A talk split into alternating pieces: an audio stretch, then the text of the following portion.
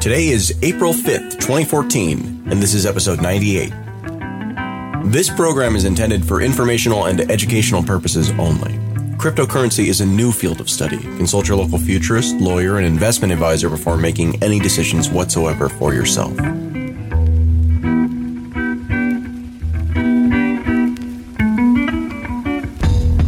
Welcome to Let's Talk Bitcoin, a twice weekly show about the ideas, people, and projects building the digital economy and the future of money.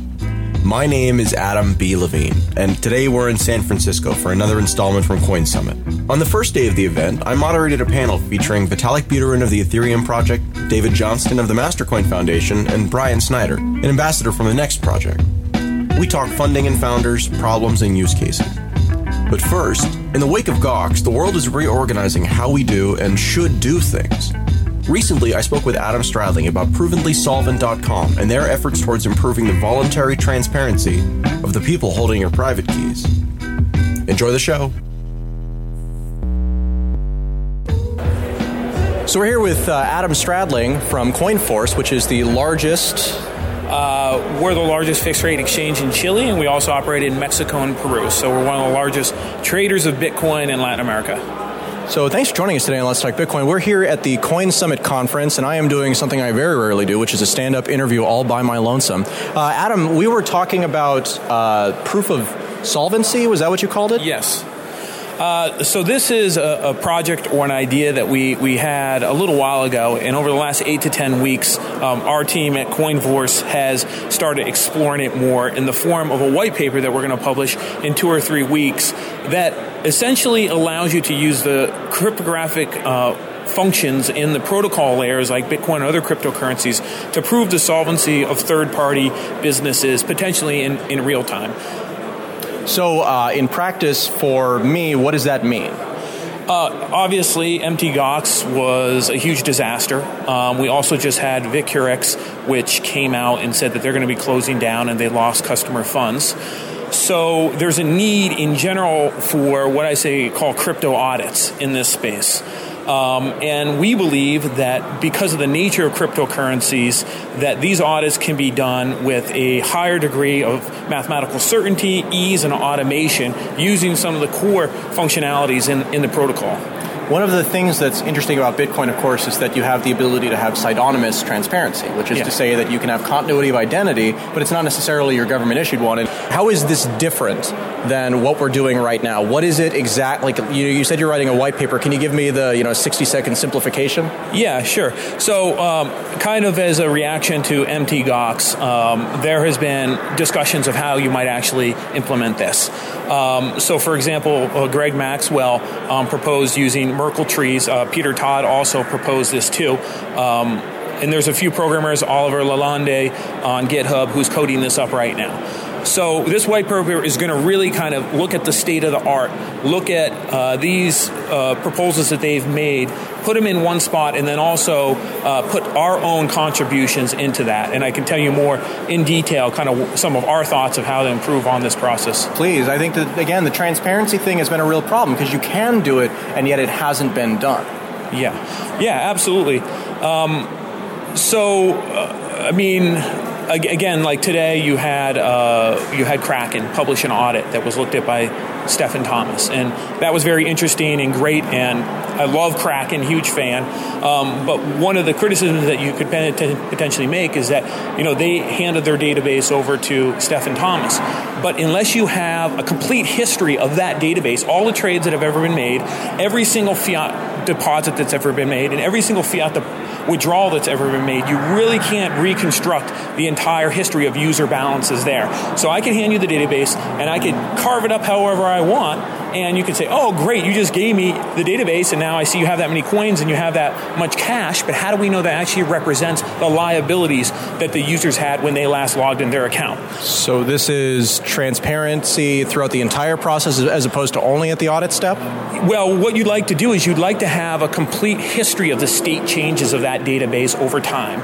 So, really, publishing your database as a Merkle tree which has been proposed by Greg Maxwell, although we think that you can use other accumulators, these are cryptographic tools, um, that will help you publish that information to get an entire history of that of that database. And additionally, you need some type of user incentive for the users to come in and uh, uh, verify their liabilities right? And so we've actually conceptualized ways to provide that user incentive. So even with the Merkle tree approach, they come in and they can see that their user balance is included in in the tree, right? Which is great, and they can feel better about that. But um, if you're actually an auditor coming in, say, looking to invest in them and see if their fiat balances match their total balances, you really need your users to verify, you know, every single time that they put money in. So does that happen on a per instance of audit basis? I'm trying to figure out is this a continuous process that happens throughout the entire life cycle of one of these exchanges that you're talking about or is this a process that only happens, you know, through quarterly or monthly or weekly or whatever reviews and then there's periodic like checkpoints? Yeah, well, how we've imagined it actually could be something in real time. So that's one of the concepts that we're gonna we're gonna discuss in there, um, because as you know, right now, you know, uh, most audits are done quarterly. So this is an interesting aspect that does come out of uh, the cryptography that you could be doing audits in real time. And at provablysolvent.com, which is the domain that I own, and we put a website up there now where you can go and sign up to uh, get a copy of this paper when it's out. Um, I really see provablysolvent.com being a place where people can report the results of their audits in real time. So a user can come in, they can say, hey, is Kraken provably solvent? Is Bitstamp provably solvent? And they can see the results of the machinery that is running the audits on, on, on that website. And this doesn't expose sensitive financial data that the exchanges will be not wanting to expose? Well, that is a great question. And so this is actually where we're going to uh, we're going to propose using a class of cryptographic functions called accumulators and some some classes of that called commitments to help increase the level of privacy. This was one of the uh, criticisms that have been made about the Merkle tree approach is that it does open up everything to everybody. Okay, so let's take a step back here and can we go through that one piece at a time and have you explain it to me so that the other 90% of my listeners will understand it? so, I mean, so, uh, so when, when you're talking about a Merkle tree approach, essentially what you're saying is that all the transactions and all their relationships to each other, but not the identity of the relationships. Those are what that's what's being used for the audit. Is that right? Yeah, that is basically what gets published as a result of their database, right? right. So yeah, you will see that information, but you know those specific users won't their identities won't be revealed. Now it would be great if you could keep even that information private and in terms of the liability verification that happens on the users, it'd be great if that could be potentially private too. And that's actually where we think the use of commitments will be great because what, uh, and maybe I could maybe later get into details of, of, commitments. But in the paper, you'll see that we, we visualize the use of commitments a way to maintain greater privacy. But if you have to do an audit using commitments, um, you can actually uh, then unleash or un, uh, retrieve this information. So if an auditor comes in and says, you know, Bitstamp, are you solvent like this? Then you actually open these commitments and it'll show that information. Okay, so just real quick, can you explain to me what a commitment is in the context you're using it?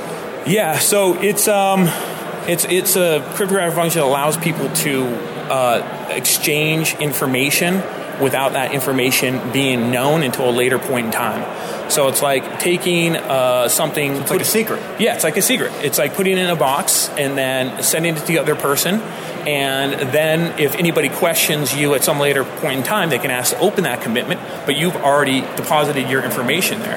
Hence right. the reason why they call it commitment. So in this case, it could be something like a deposit. A customer could come in, they could say, here's a deposit of X amount of BTC or X amount of fiat, but instead of having broadcasting that to everybody, right, it could be contained within a commitment, and then later on, if you're doing an audit, right, you would really use some type of sampling. This is even how the big four accounting firms do it, is they actually uh, sample a certain number of people, and in this case, you could open up the boxes and see, okay, did this person in the exchange both agree on the amount of money that was transferred? So uh, let's play it out on the Latin America side, you know, because Yeah. that's where you guys do the majority of your business. Sure. So, you know, I mean, on the one hand, you've got kind of basket case governments, and on the other hand, you know, you've got financial institutions, not specifically in Latin America, but all over the world, Yeah. that could desperately benefit, and I think certainly their customers could benefit Yeah. from a lot of transparency in that situation. Do any of these solutions have any, you know, implications, repercussions, anything like that on any of these non-cryptocurrency solutions? Yeah, actually, um, if you look at where uh, some of the ideas in, in in the use of accumulators and authentication of databases, this is a subset of cryptography is going. There is a lot of financial applications.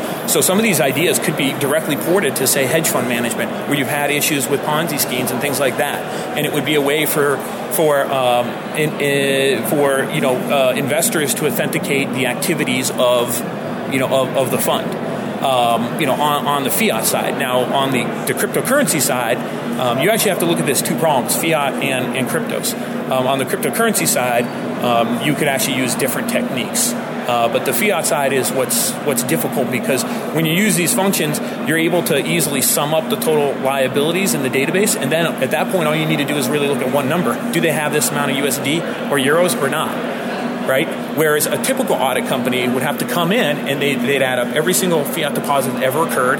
They'd add up every single fiat withdrawal that ever occurred. They'd have to look at the entire history of the trading database, right? For them to truly know that you have the money that is supposed to be there. So for accounting firms, this actually is a huge cost and time savings if something like this were. I mean, like again, you wouldn't need quite the level of you know behemothic infrastructure that you do in order to understand how the money is routing in the financial system like we do now.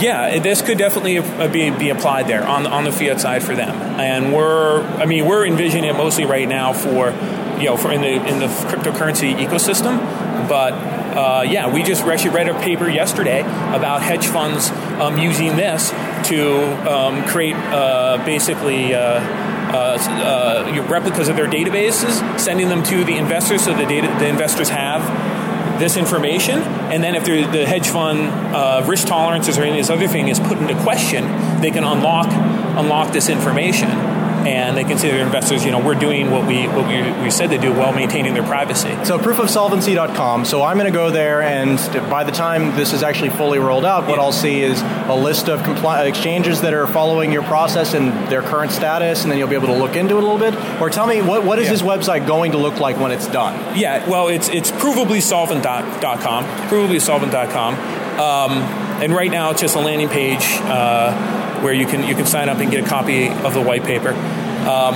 and right now it's it's really kind of I, I I envision it as being a place where people who want to be provably solvent, whether exchange or a wallet or or a fund, a cryptocurrency fund, um, can go there and report the results of their audits. So it's in one place. self-reporting. Yeah, I mean, it, it, it, once the, the idealization of this technology is, is built, sure, it could be self-reporting. Because really, you're going to have kind of this cloud-based audit system monitoring all the Bitcoin addresses that a certain business has tagged as their own. And that's a whole different thing to talk about in terms of tagging of addresses, which is an interesting idea. Um, but yeah, the, the, the audit software could be reading and running the solvency equations for a business in real time and reporting that results right there. Um, that that's kind of how we're thinking about it right now. And this is better because the, what happened, for example, with Mount Gox is that they might have been insolvent a year ago. They might have been insolvent, you know, at any point in their history, and if they might have just kind of carried it forward and it never caught up with them until now. We don't really know that, and lacking good audit options, we don't have a way to. Exactly. And if you think about it like this, now that MTGOX opened up its database again, what's happening is people are posting print screens of their account balances in a public forum. So you really have people announcing their liabilities in a public forum so that then you can come and sum up those potential liabilities. Well, what we're proposing does a similar thing where you're able to allow users to come in when they make a transaction with a business, announce that transaction, cryptographically in a private manner that then gets assigned to that business as a liability in this case, um, and then broadcast that across a network in a distributed network. So that then you have, instead of it just being a forum post, right, you have all the history of that is encrypted data in a blockchain, really. And so if you ever need to, to call into question a transaction that happened two years ago or something like that, that user says, "Here's my commitment." We don't know what's in this commitment, but now I'll open it up, and there's my user balance right there. It is a global record, a global ledger. yeah, so that's the other aspect of, of how we're thinking this. We actually uh, or, or will talk about a a implementation of this, which is actually a distributed system too, where where both the the, the business's database which in, could be in the form of a Merkle tree in terms of how they're announcing this, is actually announced in a distributed fashion through the secure broadcast channel, which is which is the blockchain, right? And so everybody has a copy of this database going back through time through all its state changes. Um, and so that's again another way where then the database couldn't can't be manipulated later on. And if anybody suspects that, they can say, "Hey, on this day, they can start opening up the different copies of the database." Yeah. It, it's pretty technical and I've tried my best to do it. Our CTO has a PhD in cryptography. I'm the CEO. I've talked a lot about this. We've discussed a lot, but the, the nitty gritty of the technical details of how this is implemented, their business cases are there too. Like, for instance, how do you get users to report their liabilities to get a full snapshot of the true liability space, right? Uh, users don't want to have to go through another step, right, to click and say, hey, here's my information. But we've come up with what we think could be a good incentive model to get people to do that. Sure, there'll be people who will do it just because they want to have a better ecosystem, but then you have users who just want to do that. So if, with a reward system, um, that could be that could be facilitated. We talk about that. So uh, we so now, do you want to talk about the token side of this? Um, how that might work? Well, okay. Yeah. So, so, so yeah. before we get into that, let's, let's talk about this. You're pu- publishing this white paper, yeah. and from there, the next step is we don't know. I mean, this is so new. People, I mean, Maxwell and and and these, they've only started applying this the last five, four to five weeks, right? And so people are trying to figure out all these these different problems right now. And really, we, what we really just hope with this white paper is one place to consolidate a lot of this information compare and contrast what people are doing. For instance, the Kraken audit. I think is great. Kraken's awesome, but I can tell you three or four things in, from a process perspective. If they didn't do that, that audit is essentially worthless, right? Um, and then look at other people who have already implemented this. So bitquick.co has come has opened their API with a really cool proof of reserves function. And this is a little easier for wallets like say for instance blockchain.info, right? There's no need to have a proof of solvency there. You know that through that they that they don't have access to your coins. Right. But there's another interesting aspect of that. What if say, you know, as, as blockchain.info goes to raise funds, they say we have 1.3 million wallets well, how do you know that that's actually true? Well, here's our database of all our wallets. Right. Well, again, now we're back at the database authentication issue. Right. So we see this not just being a solvency uh, solution potentially for, say, exchanges, but a way to do more audits overall in general. And so we, we actually have cryptoaudit.com and these other things. So we don't know where this is going. We just want to help the current people who are looking at this, which is Greg Maxwell, Peter Todd, Oliver Lalonde, and Zach Wilcox. Um, consolidate these ideas and add some of our own contributions and see if this is something that people can continue to push forward. Yeah. So if somebody you know has been listened to this and understood it and is like, man, I'd really love to be involved with that project. What's the process? Where do they contact you? Yeah, just go to provablysolvent.com and they can put in their email and that will sign them up to, to get the, the white paper. Um, I, what, what I should do is just open up a message box there too. So if they want to send me a message too, but we just put the site up yesterday actually. Um, or you can email me at adam at coinforce.com. That's um, C O I N 4CE.com. So it's pronounced coinforce, but it's spelled 4CE.com. And you can, you can email me there too. Adam Stradling, thank you very much for your time. Okay, thanks.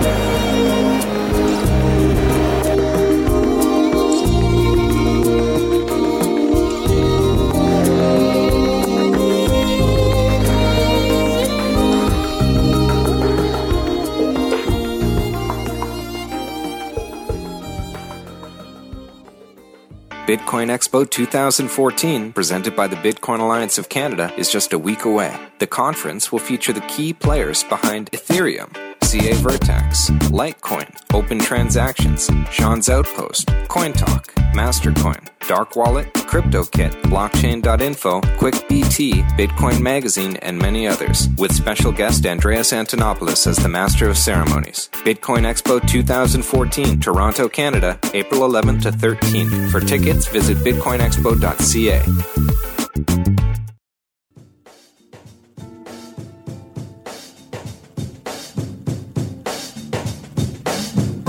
BitGive Foundation is a nonprofit charitable giving organization leveraging the power of the Bitcoin community to improve public health and the environment worldwide. Help us demonstrate the significant impact of Bitcoin in addressing these critical issues on a global scale. Support international giving in Bitcoin.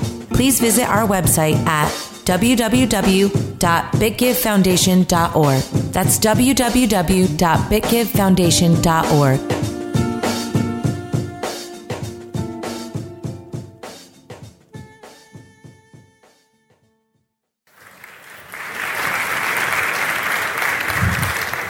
Hi, everybody. My name is Adam B. Levine. I'm the editor in chief of the Let's Talk Bitcoin show, which is a twice weekly show about the ideas, people, and projects building the digital economy and the future of money, as I like to say.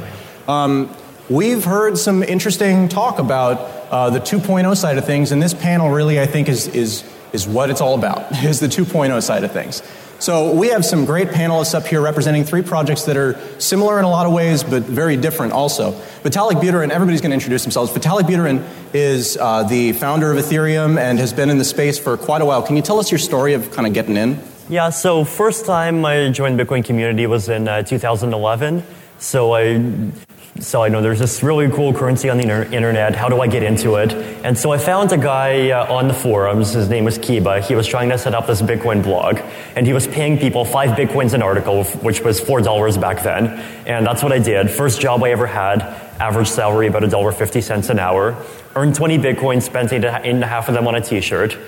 So eventually, eventually the guy's money ran out, and so I managed to salvage the operation for a while by coming up with this interesting new business model where I would write two articles a week, then I would uh, put, put up the first paragraph of each one on, on a forum and with a Bitcoin address and would say, these articles are held for ransom. If the community dumps 4.5 BTC into this address, then I will release, release the rest of the articles. And it actually worked. It actually, it actually paid, paid me maybe something like $6 an hour for about two months. So then from there, I moved on to Bitcoin Magazine, uh, started doing development. Uh, nine months ago, uh, quit university to go Bitcoin full time, traveled around the world to US, uh, Spain, Amsterdam, Israel, and then got really interested in this whole Bitcoin 2.0 space, and that's basically where Ethereum came out of. And that, uh, one of those articles was actually the first Bitcoin transaction that I made was actually trying to get one of those articles. I don't remember what one it was, but getting one to try to release from ransom. So, you know, you had a huge impact on me choosing to get into Bitcoin media. Uh, David Johnston comes from more of an entrepreneurial background, but has really jumped into the space and has probably more projects individually than me and certainly just about everybody else in the space. How, uh, why Bitcoin? Why this technology? Mm-hmm. Um, so, when I think about new trends, I really look at the fundamentals. And in 2012, when I first found out about Bitcoin, it really captured me from an economic perspective. Like, I like the idea of a currency that can't artificially be debased. And so that struck a chord with me really early on, but quickly you go through that Bitcoin newbie learning curve where you realize it's not just a currency, it's this vast payment network that lets me send transactions across the network. And then you realize it's also the technology underneath, the blockchain technology is really where the exciting stuff is. And then you realize we can use this technology and apply it to other areas. And that was sort of the light bulb moment for me. So got heavy involved in Bitcoin in 2012. Started the BitAngels with Sam Yilmaz, uh, Michael Terpin, and others at the San Jose conference last year in 2013.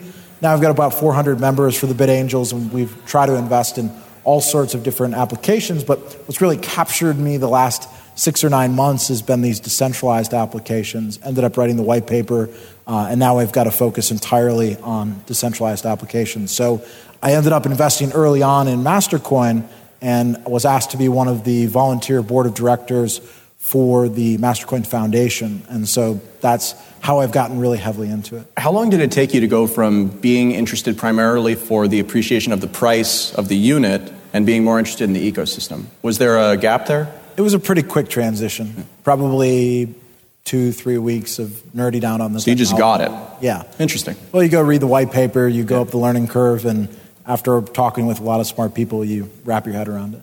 Thank you. Uh, Bryan Snyder is, you know, Bryan Snyder's here representing Next, and Next is kind of an interesting beast that I've been watching for the last, uh, I guess, two or three months. Uh, I like to call it kind of like a uh, beast that has no head but has a thousand arms. So it's really difficult to organize. But if you ever could get it organized, then it probably has a lot of ability, you know, uh, uh in there. So you've described yourself to me as an ambassador who's actually relatively new to Bitcoin. Can you kind of describe your journey? My journey is a long journey to get here. I graduated from Washington State University in 2004, and in between that time and now, I've seen credit card accounts get hacked, I've seen actual identities get hacked, and it's come to the realization that the central networks are not being secured adequately to protect people's interests, whether it's money or their identification or the, even their ability to transact money.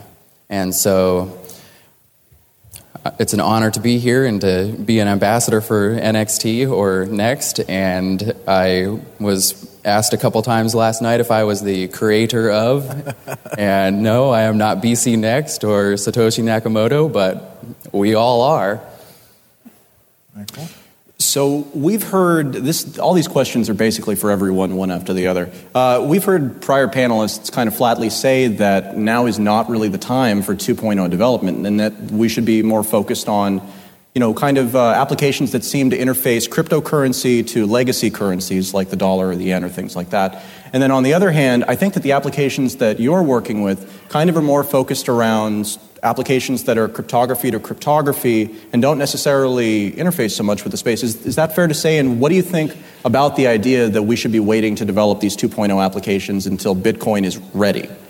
I mean, I, I personally think 2.0, the 2.0 stuff is really by, by far the most interesting part of the, of, of, the cryptocurrency scene in general. I mean, okay, you can send money instantly from A to B. Congrats, you know there's a whole bunch of services that let you do that in China. It's sure Bitcoin's an Bitcoin is an improvement in a lot of ways, but it really, but that by itself isn't really enough.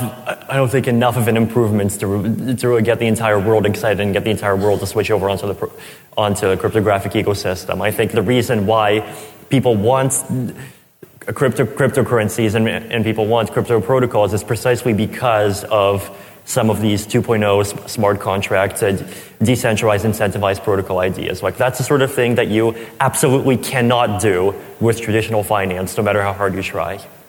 Right. So I think a good analogy is the early days of the internet. Right? Early days of the internet, email was the killer app. All of a sudden, I can instantly send a message to anybody on earth. It hardly costs anything, which is a great analogy to Bitcoin and now being able to send money. But you know, just sort of only focusing on email doesn't make sense for mass adoption. What got people excited about the internet was now there are all these different uses and websites that popped up that were relevant to them. And so I think as we see more and more projects using the underlying Bitcoin technology that are doing things other than payment and other than currency, now I care, right? As an end user, I'm maybe not a merchant, and so I don't see all the advantages or I don't buy a lot of stuff online, but if I use Dropbox today and you told me that there was an alternative version that was 10 times less in cost, all of a sudden I have a reason to adopt this new technology and use it. And I may not even understand that I'm using that technology, but I'll be leveraging those same protocols in order to accomplish that. That's why I keep saying, and I really believe this, in five or six years, I think you'll have a billion people using Bitcoin, and most of them won't realize they're using it any more than most people consciously think of the fact that they are using HTTP when they go onto their social media or go onto a search engine. The recent centralized exchange failures highlight the need for cryptocurrency 2.0 systems, i.e., decentralized exchanges, to allow the cryptographic community to trade uh, in a trustless fashion to where the transactions are signed locally and then sent through a set of automated transactions that represent a gateway. And so these gateways can exist on top of the next asset exchange and can provide an uh, totally decentralized method for trading cryptographic pairs. So, uh, Founders and fundraising. Again, everybody here is kind of on uh, different places within the time frame, and everybody has a different story. Let's start with uh, Bryan about NXT. Can you tell us about what you think of, about founders? You know, are founders an advantage or are they a disadvantage? Is fundraising an advantage or is it a disadvantage? So, BCNext collected 21 bitcoins to generate the uh, uh, Genesis block for Next, and that Genesis block created 1 billion NXT, which is a fixed amount. There will be no more than that. It's similar to the 21 million number for Bitcoin. And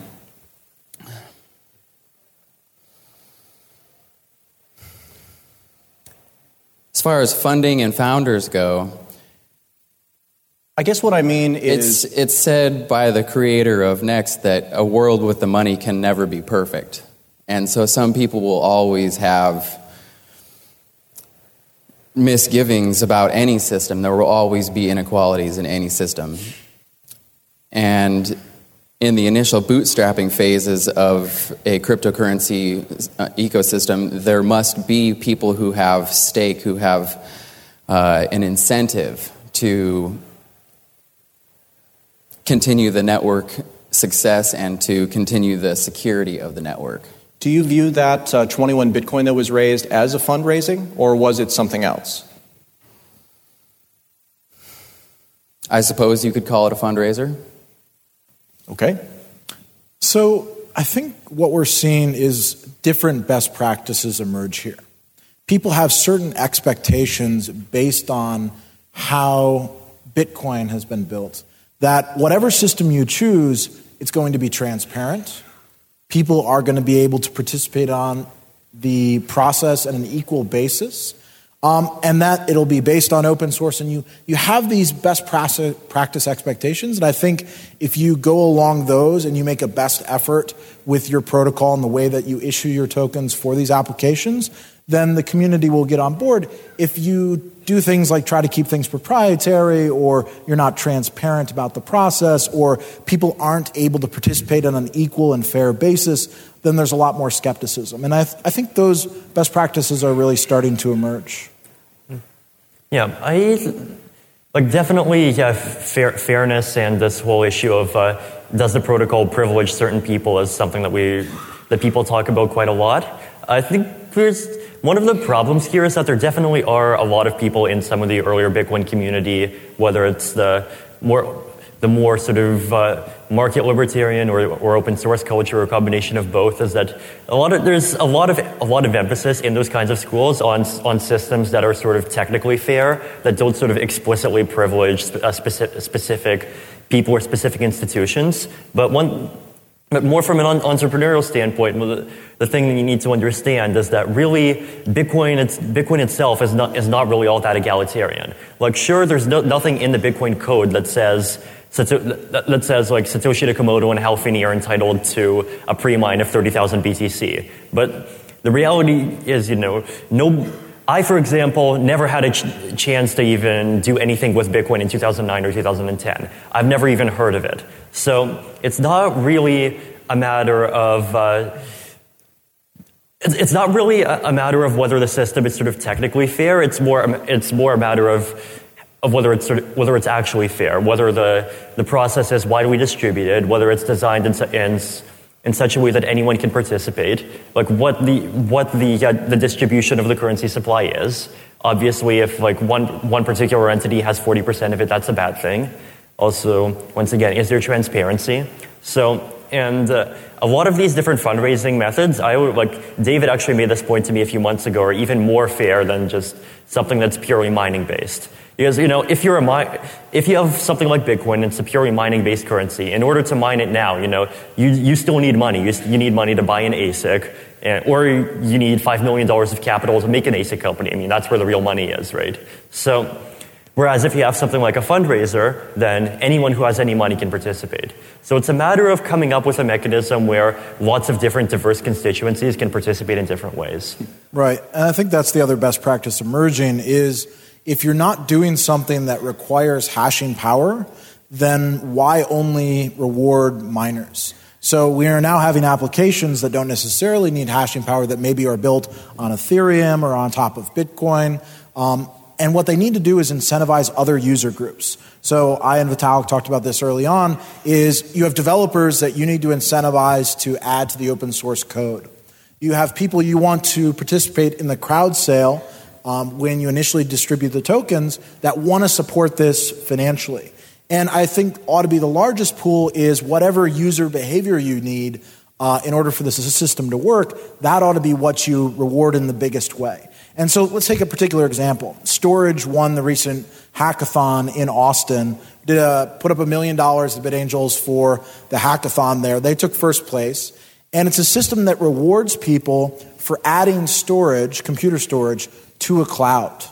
And that's the majority of how their tokens will be distributed for everybody setting up these nodes that compensate people and people who are competing to provide this storage to the network. But you also have a pool for developers that contribute to the open source, and you also have a pool for the initial crowd sale. And so that's sort of the different constituents that you were talking about. That's what we really see emerging.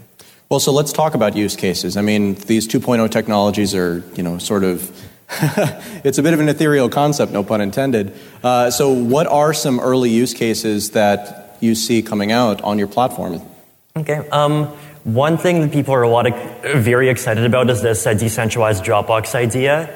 So, you know, you have these systems where if you have a 100 gigabyte file, you can upload it, they store it for you. But why can't that actually that be a cloud, as in an actual decentralized cloud? So, you know, you upload a file, anyone can download it, and then there's a contract which automatically pay, pays out money to, or, or whatever kind of tokens, to whoever manages to submit a cryptographic proof that they still have the file. Like the, it, the reason why it's exciting is, you know, as uh, we said at the last uh, Texas conference, Dropbox has a markup of something like 100x. So if you can drop that down even 10x, you know, potentially got a, ma- got a massive improvement there. And on the seller side, you can earn money by renting out your hard drive. That's, po- that's a powerful message. The cool thing is that people have been working on this for a while. Uh, one of my favorite projects in that space is MaidSafe, is doing the back end for what storage is doing on the front end. And they've thought through a lot of those hard problems around how do you fully decentralized Storj, encrypt it end to end, make it so there's no central point of failure. So, yeah, I think projects like that are going to be a really easy to understand use case for most people because people are starting to get used to the idea of the share economy. They're used to Airbnb and be able to uh, earn extra income by the renting out their house, or now there are all these car sharing apps that let people earn extra income doing that. Why not rent out extra storage space sitting on a three terabyte hard drive sitting on your desk. And so I think it's sort of a natural extension of that that people will understand and really be able to use every day. One of the interesting use cases of NXT is fraud prevention. With regular, for example, the example being used here is the exchange DGEX, which is run by Graviton of the NXT community. And in a situation where a fraudulent request was made from an, an account, uh, the administrator, Gravitron, was able to contact the initial funding owner, uh, the real owner of the account, and seek the authentication token from within inside the NXT account. And so, given that the request was made from some other account completely, the request to provide the token was not able to be completed, and so the withdrawal was not processed. So, what is it about the NXT that allowed that to happen where it wouldn't in Bitcoin? There's uh, within the NXT client a uh, token authentic- uh, authentication feature where you can plug in a website and uh, your your NXT account number, and it feeds out a, uh, a cryptographic hash that can only be unlocked by the other person. So.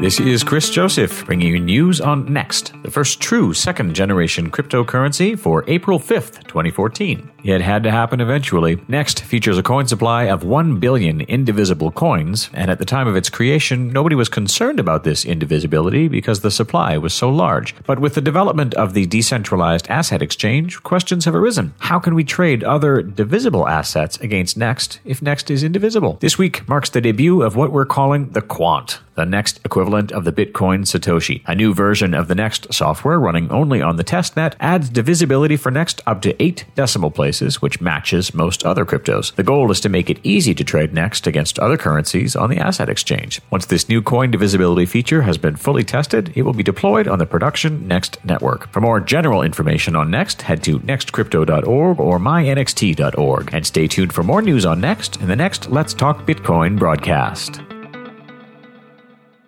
So we're kind of going through this in a little bit of a backwards way. I'd like each of you to take a, take just a minute or two to explain your project. And uh, Bryan, let's start with you again. Okay, so NXT is a 100% proof of stake cryptocurrency that operates on its own blockchain. And uh, one of the features that is being developed right now is called the Next Asset Exchange.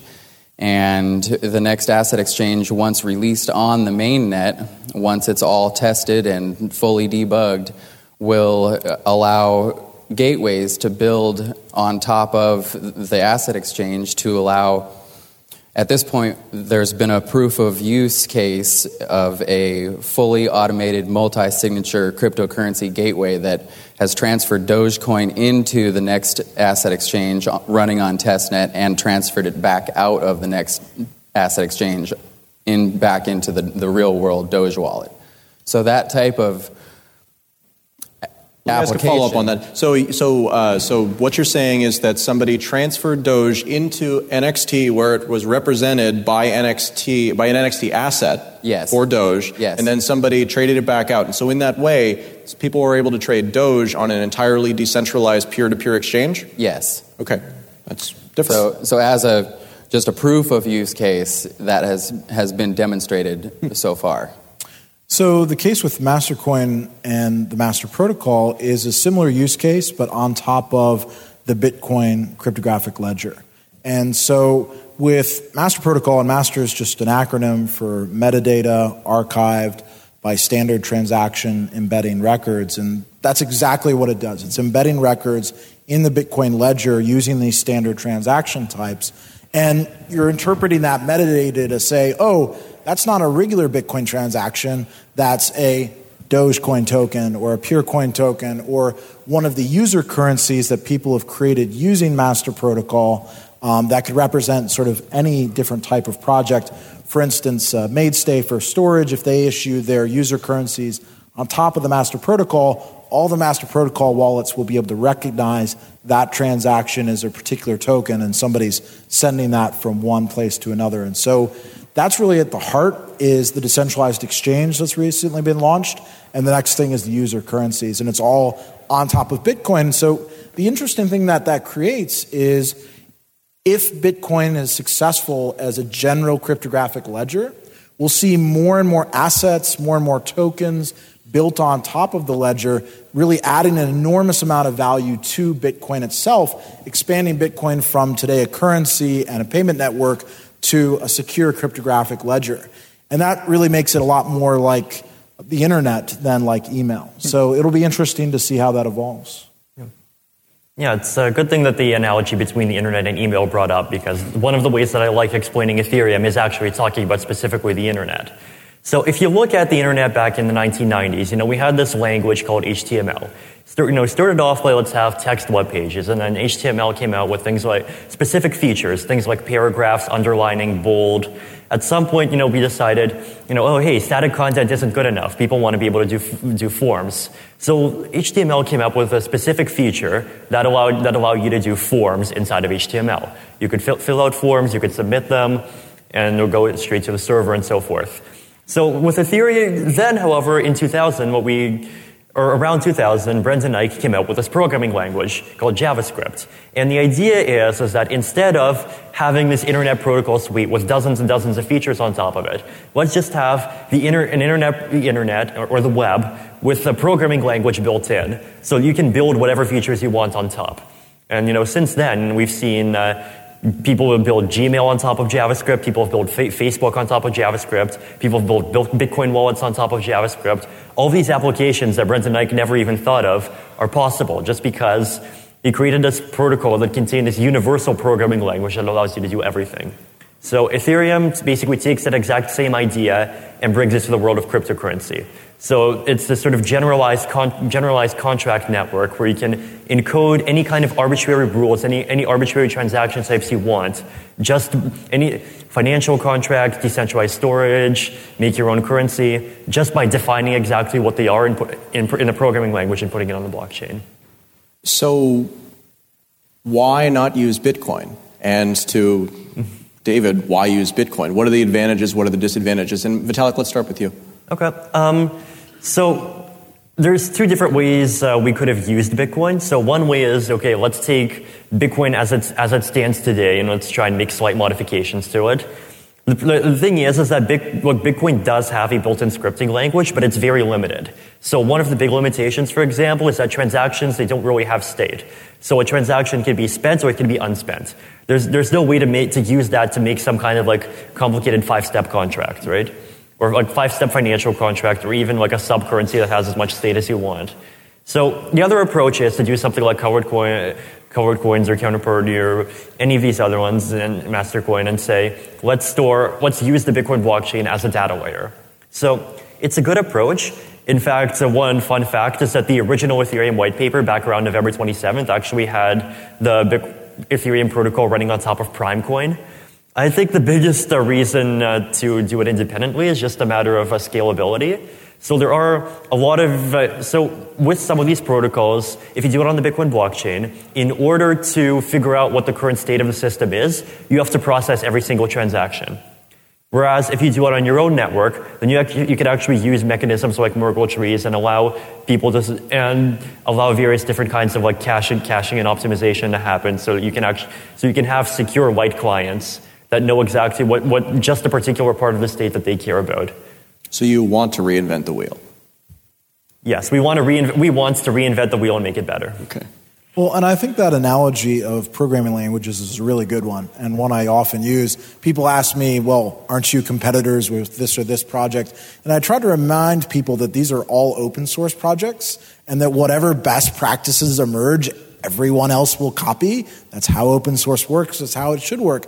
And so I think of these more as programming languages that have different strengths and have different weaknesses. For the particular features of the master protocol, we wanted to build on top of the largest, most secure cryptographic ledger. And today, that's Bitcoin. Master Protocol doesn't have to forever stay only on Bitcoin. There's already been discussion around the devs about partnering with Ethereum to build on top of their platform partnering with MaidSafe to build on top of their platform. So I think this will exist. It's sort of like asking, are you only going to do this app for iPhone? No, I'll do it for Android too. Maybe I'll do it for other platforms. There's no reason we can't leverage sort of all those capabilities based on the different platforms that get built. And so, but again, for the particular features of the master protocol, they were straightforward enough decentralized exchange of tokens, defining assets, that the fastest and clearest path to success was to do this on top of the Bitcoin ledger in a way that fits into their existing architecture. And hey, if Ethereum gives us awesome advanced features, wonderful. That's, that's great. We will, you know, make sure our wallet and everything integrates with them and can take advantage of those features as those roll out. But there's sort of this race to do the decentralized exchange.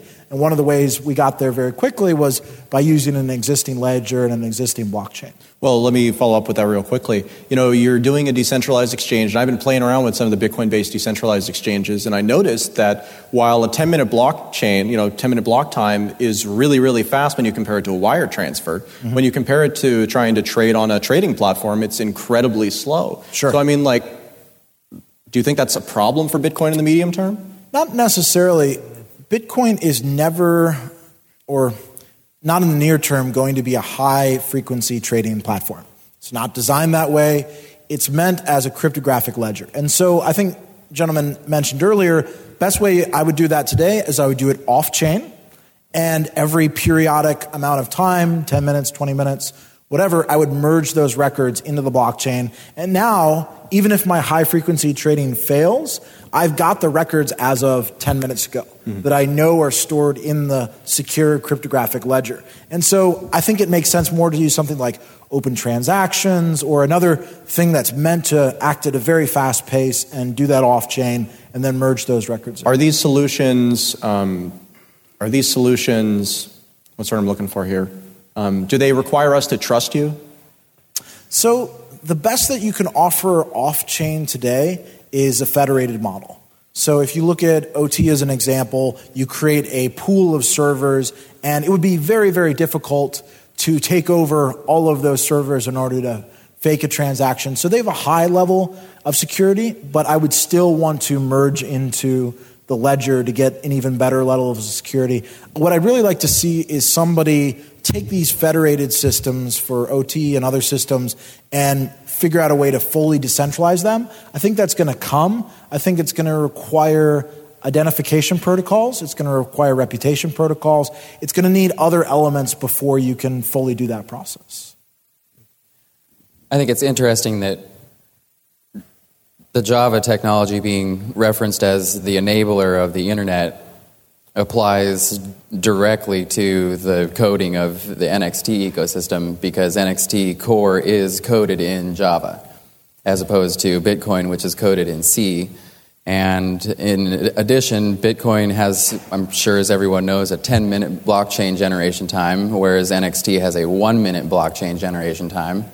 And in addition, the average cost of a Bitcoin transaction right now is $32 approximately, and that is can be found on blockchain.info and is a result of the competitive uh, securing of the Bitcoin network via all of these ASICs and via proof of work. And so NXT provides a significant energy saving advantage over the long term as well as a faster block generation time.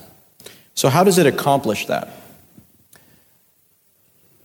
every single node on the network has to agree every single minute which node will process the next will, will process the next block. So it's another way to find consensus. Correct. Okay. Proof of stake. Yeah, proof of stake. And how long has um, how long has NXT actually been working in practice? Uh, NXT has been in, in, existence for about four months now. Four proof months. of stake was just thought of probably six months ago. Huh. Interesting. Uh, so you know, the legal landscape is interesting. These are all global projects, and again, there are differing approaches to kind of dealing with this. So let's start with you, Bryan. You know, change the paradigm, conform to the paradigm, or completely avoid the paradigm, and how? NXT is a completely decentralized network. There are no leaders, and at the core, it cannot be stopped just like Bitcoin cannot be, be stopped the blockchain will continue to roll on, will continue to generate new blocks as long as there is incentive to the, the members of the network. So, do you have any plans to interface with regulators, or has that even been discussed within it, or is well, this just outside? Well, the, the core provides extensibility to other programmers. So, other programmers can build gateways, as I described, onto the next asset exchange. And so those gateway providers would fully integrate with the regulations, know your customer, uh, anti money laundering laws, etc. And so at the core, the system will run no matter what and is not beholden to regulation. The providers that build on top of the core can choose to come into compliance where they need to come into compliance or choose not to. Yeah, I think that's the right answer. Bitcoin has given us a really good example of how to operate these type of projects. Bitcoin is an open source tool. It's global and it's not trying to do compliance on a global level with the open source. It's just an open source tool set And any operator can take that Bitcoin protocol and use it in their particular jurisdiction to run an exchange, run a business, and it's up to the operator in that jurisdiction to comply with their local regulations. And so that's part of why Bitcoin has been so successful. Um, you can see people have taken the Bitcoin protocol and you build an exchange in China, different than you build an exchange in the United States, different than you build an exchange in Europe. And so it's given people that flexibility to do compliance in their local jurisdiction, but have access to this open source platform that give them all the tools they need. And so I think that's really important. I talk a lot about that idea of not instead of trying to do global compliance, which is really tough as a startup and as a new project, but doing local compliance and just leaving the top level as an open source protocol. Um, when it comes to people issuing the tokens, the frame I like to think about is imagine I wanted to develop a new video game. And I went on to a website and said, hey, everybody that wants to support this new video game can send me $10. And I will give you the first password to this new video game. All the people that support it will get this new password. I collect the money, I do the work. Six months later, I release the video game, and all the people that gave me my, uh, participated in my initial crowd sale of the video game get access. That's a really good frame to think about this because when people offer tokens, they are literally giving them, all their participants, a private key, which is the same as a password, right? They're getting a password that accesses this particular application.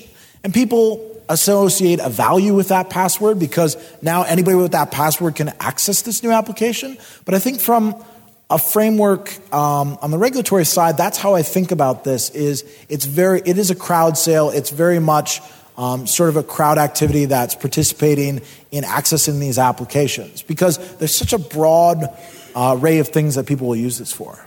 Yeah. Well, one of the problems I think is that even though we might think that all we're all we're doing is just uh, pre-selling tokens, you do have to keep in mind that the regulators might might think think in a different way, especially if you go you go around and pro, and promote it as. Uh, a, a, massive investment opportunity. Yep. So uh, there, there, definitely is is room for uh, for compli- compliance of some kind, and it's uh, it's not, it's not as much of a problem in Bic- with Bitcoin because it's a completely, an- completely anonymous project. But on the other hand, if you uh, go with some kind of fundraising, fundraising approach, then, or, you know, you do have, it is something that you do have to think about. That is, that is one of the costs that come, that come with, with the benefits. So, like, un- unless it's pos- possible to gain the, the, benefits, benefits of that paradigm while still keeping the whole thing uh, completely decentralized with no central parties whatsoever. But that's, I think, a challenge that's still. So, anybody interested in this area, I'd encourage you to check out CODA. Is the consortium of decentralized applications. This includes Mastercoin, Colored Coins, BitShares, Ethereum, Open Transactions. We're all getting together, people in these Bitcoin 2.0 areas and saying, let's pool our resources to do legal work, do regulatory work, and figure out what are the goes and what are the no goes in this area so we can all be smart. We want to do this in an intelligent way that complies with all the jurisdictions. Sure.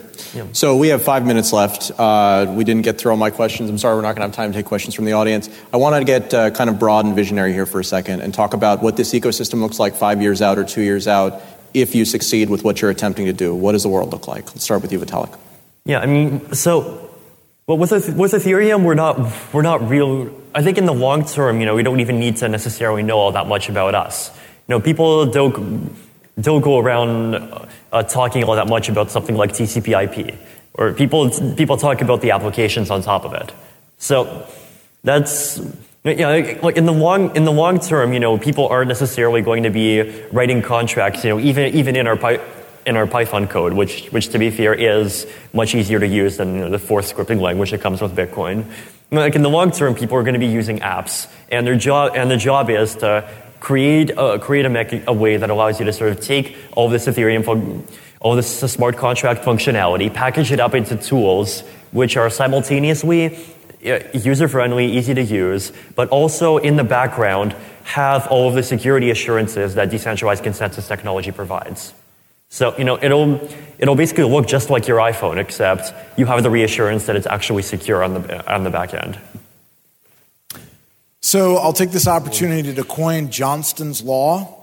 Johnston's Law is as follows everything that can be decentralized will be decentralized. That's the vision here. I look at this as the entire tech stack, and we're still at the early days where we're decentralizing data and storage and bandwidth. But once we have those elements in the next few months, we can build more and more advanced protocols and decentralized systems on top of those basic elements. So I think we can take all the existing hierarchy or centralized systems and one by one decentralize them using this type of technology. I'm not saying it's a model that applies to everything, but those things that can be decentralized, that it makes economic sense, they will be, I think, over the coming years. Okay, you still have 60 seconds on your answer, so I actually want to press you with a further question. Sure. Um, what do you think the single most exciting project is that you are looking at that is on the 2.0 use case side? Real, you know, 50 seconds. Number one, MaidSafe. Number two, Ethereum. Number three, Open Garden. That is my compute. MaidSafe is my storage. And Open Garden is my mesh, network that gives me decentralized bandwidth. And the thing that ties these together is tokens. Tokens tie it together because it lets us monetize the use of these applications without an arbitrary fee or profit margin built in. And so we're working with Open Garden to create a white paper that brings together how you tokenize their system and incentivize people to share the internet. Ethereum's doing a great job with how do we incentivize scripting and consensus around that. The MaidSafe guys, I think, have done an incredible job. And I'll put it this way I got on a plane and I went to Scotland to meet all their developers, and I was really, really impressed. I think they'll talk more publicly about what they're doing in April at the New York conference, but yeah, those are the three things that I'm really excited about. Thank about. you, David. Okay, NXT has the last 90.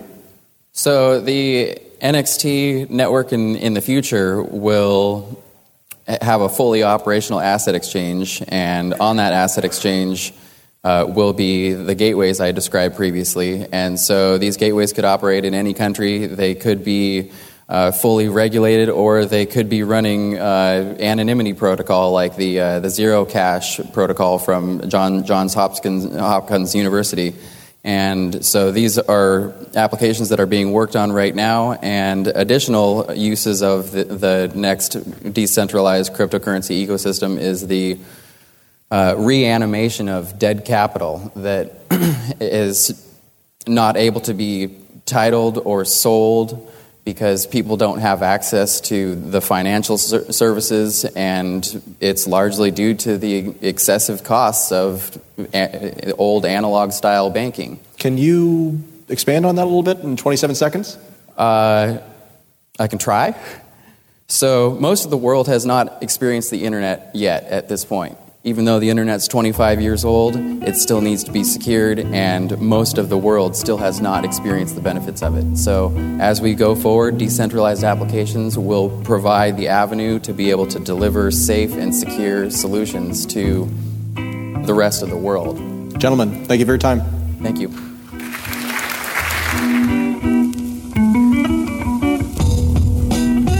Thanks for listening to episode 98 of Let's Talk Bitcoin. This episode was produced by Adam B. Levine and Crystal Levine.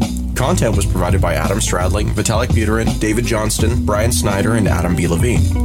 Music for this episode was provided by Jared Rubens and General Fuzz. Any questions or comments? Email Adam at letstalkbitcoin.com. Have a good one.